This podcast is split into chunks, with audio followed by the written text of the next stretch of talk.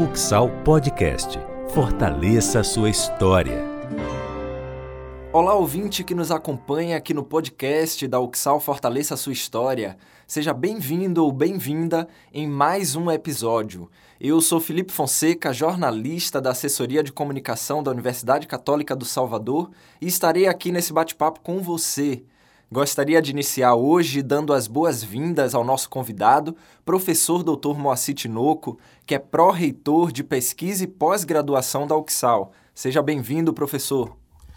Olá, Felipe. Muito obrigado pelo convite, muito obrigado pela oportunidade de vir aqui falar um pouquinho para os nossos ouvintes sobre a pesquisa e a pós-graduação na Universidade Católica do Salvador. Um prazer falar para todos vocês que estão nos ouvindo.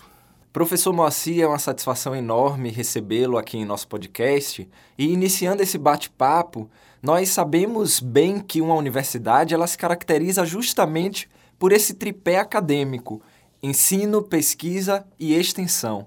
E a UXAL, ao longo dos anos, ela tem se consolidado cada vez mais como uma instituição de destaque no contexto da pesquisa científica, a partir aí dos seus cursos de pós-graduação Lato Senso, que inclusive eu tenho orgulho de ser aluno, né, de comunicação e marketing, e dos programas de pós-graduação Estrito Senso também. Conta pra gente como a pós-graduação da Católica está organizada atualmente e quais as linhas e grupos de pesquisas existentes. Bacana. É, na verdade, a Universidade Católica, assim como qualquer universidade, a gente deve entender assim, tem um objetivo permanente de encorajar e apoiar a pesquisa e a pós-graduação dentro do seu projeto é, é, pedagógico institucional. É, não é diferente com a Universidade Católica do Salvador. A gente tem encorajado bastante professores, pesquisadores e principalmente nossos jovens estudantes é, de todos os níveis, da graduação, da pós-graduação lato senso, da pós-graduação estrito senso. Então, a Universidade Católica ela tem é, uma estrutura disponível para esses milhares de alunos que nós temos aqui na universidade que podem frequentar nossos campi e utilizar toda a estrutura de laboratórios e de pesquisa nas mais diversas áreas. Então, a gente vai ter aqui é, é, espaço disponível, começando pela tua área né, de comunicação, a gente tem espaços disponíveis para isso, na área é, é da, da saúde, na área da engen das engenharias, né, é, nas áreas também é, de letras, com o Centro de, Escrita Científica. Nós vamos ter, obviamente, aí eu vou puxar um pouco a sardinha para o meu lado e aí falar da área de meio ambiente, que é também uma das áreas muito fortes dentro da Universidade Católica para pesquisa, e obviamente as ciências sociais aplicadas e as ciências humanas que estão permeando nessa universidade desde sempre, desde o início da pós-graduação, com primeiro o programa de pós-graduação na área de família e depois, logo em seguida, o programa é, de pós-graduação na área de políticas é, de, de planejamento territorial e desenvolvimento social. Bacana, professor. É, nós sabemos que o estudante, quando chega na universidade, ele normalmente ainda não tem clareza total né, da sua área de atuação, que pode ser também a área de pesquisa e ensino. Como é que o estudante que está chegando na graduação, ele pode ingressar na iniciação científica já nos primeiros semestres dos cursos aqui na UXAL? Então, é uma trajetória muito interessante essa, né? O estudante da graduação, assim que ele chega na universidade, logo nos primeiros meses do primeiro semestre, ele deve procurar compreender o que, é que existe dentro da sua área de formação. Né? A graduação é o principal momento do profissional. Né? O profissional ele, ele, se, ele, se, ele se forma na graduação. Né? A, a especialização, lato senso, depois o mestrado, o doutorado, o estrito senso, eles são cursos de aperfeiçoamento daquela formação que a gente recebeu na graduação. A graduação é o ponto principal de formação. Contudo, o aluno, quando ele entra na graduação, ele já tem que, ele já tem que enxergar sua trajetória lá na frente, aonde ele quer chegar depois da graduação graduação. E com isso, o primeiro passo é, aí fica a dica para os ouvintes que estão na graduação, é procurar entender quais são os grupos de pesquisa na universidade. Nós temos mais de 60 grupos de pesquisa na Universidade Católica quais são os laboratórios de pesquisa, quais são os projetos de pesquisa que a nossa universidade está envolvida em todas as áreas, né? E se engajar neles, né? Recentemente eu estive conversando com alunos do segundo semestre do curso de biologia onde eu dou aula e uma aluna me perguntou exatamente isso, professor, quando é que a gente deve começar a procurar a iniciação científica na universidade? E eu disse para ela, primeiro dia de aula você já tem que procurar, né? Não pode perder tempo, né? Porque a formação ela inicia no primeiro dia de aula e ela não termina mais, né? Essa é a má notícia, ou a boa notícia depende de como você pensa a sua capacitação. É verdade, é verdade. E a gente sabe também, né, professor, que algumas das características da pesquisa é justamente a produção acadêmica, elaboração de artigos, ensaios e também a publicação de livros, né? E por falar em livro, o senhor é o organizador do livro Restinga, que traz estudos importantíssimos sobre a proteção ambiental e a biodiversidade desse ecossistema. Fala um pouco sobre esse livro e a importância de uma publicação como esta, né, que contou aí com a contribuição de diversos pesquisadores ao longo de muito tempo. Então, é bacana essa tua pergunta, logo após o último comentário que nós fizemos aqui, né? Porque é, esse livro, ele reúne é, um, uma trajetória de mais de 15 anos de pesquisa numa região que é a região do território da, da região metropolitana do Salvador e do litoral norte da Bahia, além do agreste da Bahia, que pega toda essa porção norte do nosso estado. E esse livro ele relata justamente isso, porque os autores desse livro, a grande maioria deles, foram meus alunos na graduação, que alguns deles está, estão trabalhando no nosso projeto desde o primeiro semestre, né? E esse livro ele conta exatamente isso, ele conta a importância de um ecossistema, que é o ecossistema de Restinga, que é um ecossistema do domínio morfoclimático da Mata Atlântica e que tem uma, uma importância fundamental para garantir a qualidade de vida das populações em regiões costeiras e também em regiões interioranas, porque tudo que afeta o clima da costa vai afetar o clima do interior. E a Restinga é o grande escudo que a gente tem.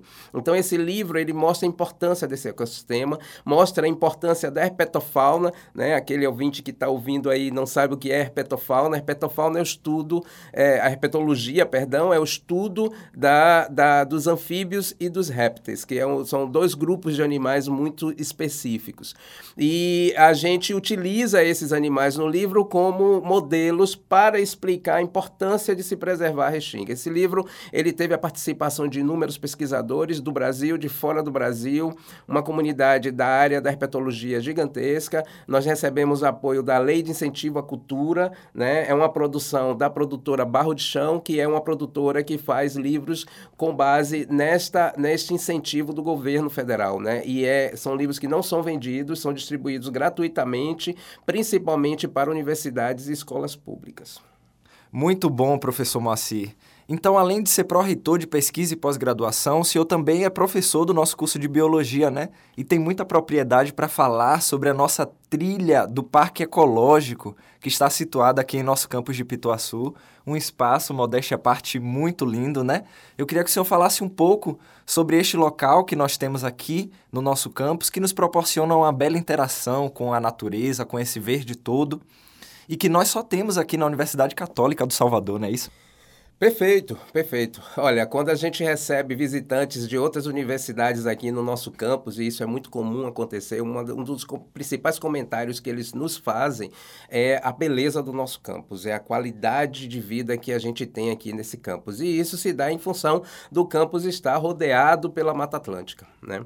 E na Mata Atlântica nós temos é, uma, uma ferramenta que é uma é chamado de biosfera, né? que é um tipo de unidade de conservação que ela é capitaneada go pela governança da Unesco e ela tem um Conselho Nacional aqui no Brasil. E o Conselho Nacional da, da Reserva da Biosfera da Mata Atlântica, que foi a primeira e é a mais importante reserva da biosfera da Unesco no mundo, ele, em um dado momento, ele nos indicou, pelo trabalho que a Universidade Católica vem fazendo ao longo dos anos, é, com proteção da biodiversidade, com produção de conhecimento e com ação socioambiental, principalmente na educação ambiental, nos indicou para receber o título de posto avançado da Reserva da Biosfera da Mata Atlântica. Isso aconteceu em 2014 e é, para que a gente consiga manter esse título não é vitalício, a gente precisa garantir a, a manutenção dele e para que a gente consiga manter, a gente precisa sempre avançar. Cada ano com nova proposta de incremento do projeto do posto avançado. E a trilha ecológica foi um projeto de mestrado de uma das nossas é, alunas do programa de planejamento ambiental, né, Selma Silva, e ela, ela fez o projeto como a trilha se encontra hoje. O traçado já existia e ela apenas deu uma cara mais bacana para a trilha, com placas de identificação, com as espécies, enfim. Né? E esse material está todo disponível na nossa biblioteca para quem quiser consultar. O fato é que essa trilha ecológica a gente recebe inúmeras escolas, escolas públicas particulares, crianças, adultos, instituições de pesquisa. Né? Temos parceria, por exemplo, com outras instituições. Então, por exemplo, o pessoal da UFBA está fazendo um trabalho aqui muito bacana na nossa trilha. Eles escolheram a nossa trilha para poder pesquisar as abelhas sem ferrão, que são as abelhas nativas, para mostrar a importância dessas abelhas para a cidade, né, para a Mata Atlântica. E os nossos alunos fazem projetos de monitoramento. Então, assim, é um espaço aberto para todos os cursos, né? Diversos cursos fazem trabalhos interativos conosco nessa trilha e é aberto para todos os alunos, para toda a comunidade da Universidade Católica e para toda a cidade de Salvador. E a boa notícia, no último ano, a nossa trilha entrou para o roteiro da biosfera, um roteiro turístico que envolve 10 postos avançados que vai daqui de Salvador até Itanagra. Olha aí, inclusive você que nos acompanha, caso tenha interesse em agendar uma visita na trilha ecológica, você pode enviar sua solicitação para o e-mail trilha@uxal.br.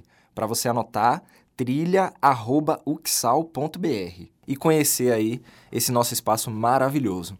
Agora, professor, mudando um pouquinho de assunto, eu queria falar sobre a CEMOC, que é a Semana de Mobilização Científica, um dos maiores eventos da Universidade Católica aqui do Salvador, né? Que tem aí como um dos principais objetivos estimular e socializar as iniciativas no campo da pesquisa científica, além de reforçar a importância né, dela para a universidade e promover o intercâmbio e essa produção do conhecimento entre os alunos. Esse ano o evento encarou uma realidade virtual, tendo como tema envelhecimento aí em tempos de pandemia, e foi uma experiência fantástica, né? Eu queria que o senhor contasse mais um pouco sobre a importância desse evento e o marco que foi o crescimento neste ano. Nossa, essa é uma pergunta desafiadora, assim como foi desafiadora a Semana de Mobilização Científica de 2020. Na verdade, nós estamos vivendo um ano extremamente desafiador em todos os segmentos, em todas as áreas. Né? Não é privilégio é, apenas do, do segmento acadêmico ou do segmento de eventos científicos.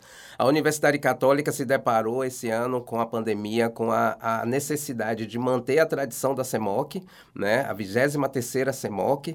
Né? Não podíamos deixar de apresentar, de, de, de, de organizar o evento. Né? Iniciamos com a proposta porque nós ingenuamente achávamos que a pandemia iria passar no segundo semestre né? e acabamos percebendo que isso não ia acontecer. Mudamos para o formato híbrido e praticamente no último mês tivemos que mudar para o formato 100% virtual porque a pandemia não ia acabar. Né? É, e foi extremamente desafiador mas foi ao mesmo tempo muito gratificante, né? porque toda a equipe que estava envolvida, a equipe da CEMOC, a equipe da, da Pró-Reitoria de Pesquisa e Pós-Graduação, da Reitoria, a equipe da Assessoria de Comunicação, a equipe da TI, né? os professores, os pesquisadores, os alunos, então, assim, toda a comunidade acadêmica que se envolveu fez um trabalho hercúleo e conseguiu colocar no ar uma, um evento maravilhoso e que certamente entrou para a história dessa instituição, né? Porque não só ele foi apresentado pela primeira vez 100% virtual, com a programação belíssima e uma programação com uma temática ainda mais bela, que é o envelhecimento em tempos de pandemias. Né? Eu digo isso para você com muita felicidade porque eu tive o prazer de ter a minha mãe assistindo as palestras da CEMOC justamente para entender o efeito da pandemia no envelhecimento. Né? Então, assim, a gente fica muito feliz com o resultado. E um dos principais resultados é que essa CEMOC foi a CEMOC que teve o maior público. Né? Então, é, é, isso, isso mostra com muita clareza que existe agora um caminho para se construir uma nova CEMOC. Né? Uma CEMOC que possa ser virtual, mas que mantenha a tradição de ser presencial também. Né? Então, a gente, a CEMOC nunca mais será a mesma depois desse, desse evento que nós tivemos. Foi maravilhoso, dezenas e dezenas de sessões, de atividades, de mesas, de palestras, de sessões de comunicação. Tivemos pela primeira vez o prêmio do artigo científico organizado pelo Centro de Escrita Científica. Foi algo assim excepcional. Estamos muito felizes com o resultado da CEMOC.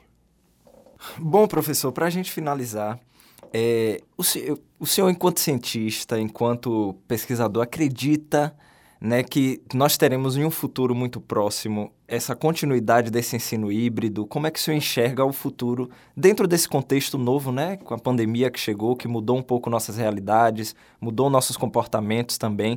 Como é que o senhor, enxerga esse cenário da educação para o futuro?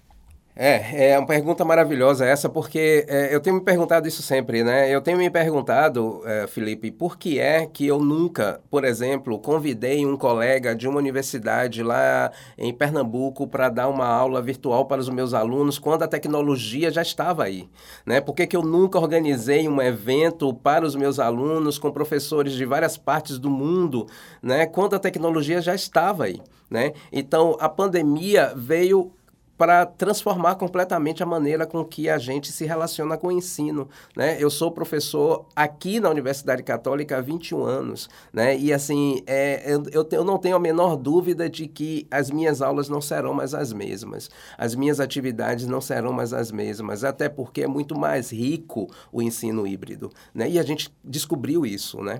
e não há quem possa negar essa, essa condição. Né? Por mais que as pessoas resistam ao ensino híbrido, e vão existir sempre os resistentes, né? a resistência ela nunca vai deixar de existir, mas não há como negar, o ensino híbrido veio para ficar, né? então a gente não tem para onde correr. E eu estou muito feliz com essa condição. Não estou feliz com a pandemia, mas com a mudança que a pandemia causou na nossa prática, no ensino, na educação, eu, tô, eu, eu tenho que dizer que eu estou feliz. Bom, o bate-papo está super agradável, professor, mas nós estamos chegando ao fim aqui deste episódio e eu agradeço de modo especial ao senhor por estar aqui conosco, aceitar esse convite e compartilhar um pouquinho sobre os caminhos para a pesquisa e a pós-graduação aqui na nossa universidade. Muito obrigado, professor. Bom, eu que tenho que agradecer, né? E, e abrir as portas, manter abertas as portas da Pró-Reitoria de Pesquisa e Pós-Graduação para todos os nossos alunos, todos os nossos pesquisadores, professores, para todos os nossos colaboradores da Universidade Católica, porque a pesquisa, a ciência, ela é de todos. A ciência está sempre, sempre esteve a serviço da humanidade e não poderia ser diferente diferente na Universidade Católica de Salvador, porque é essa sua missão, servir. Né? E a, a pesquisa, a ciência na Universidade Católica está aqui para servir a nossa comunidade acadêmica e toda a comunidade de Salvador. Muito obrigado mais uma vez. É isso mesmo, a Universidade Católica é do Salvador. E nós agradecemos também, claro, a você que nos escuta. Te esperamos em nosso próximo episódio. Fique ligado também nas nossas redes sociais e canais oficiais da Uxal. Acesse nosso site www.uxal.br para ficar informado sobre tudo o que acontece aqui na sua universidade. Um abraço e até mais. Uxal Podcast. Fortaleça a sua história.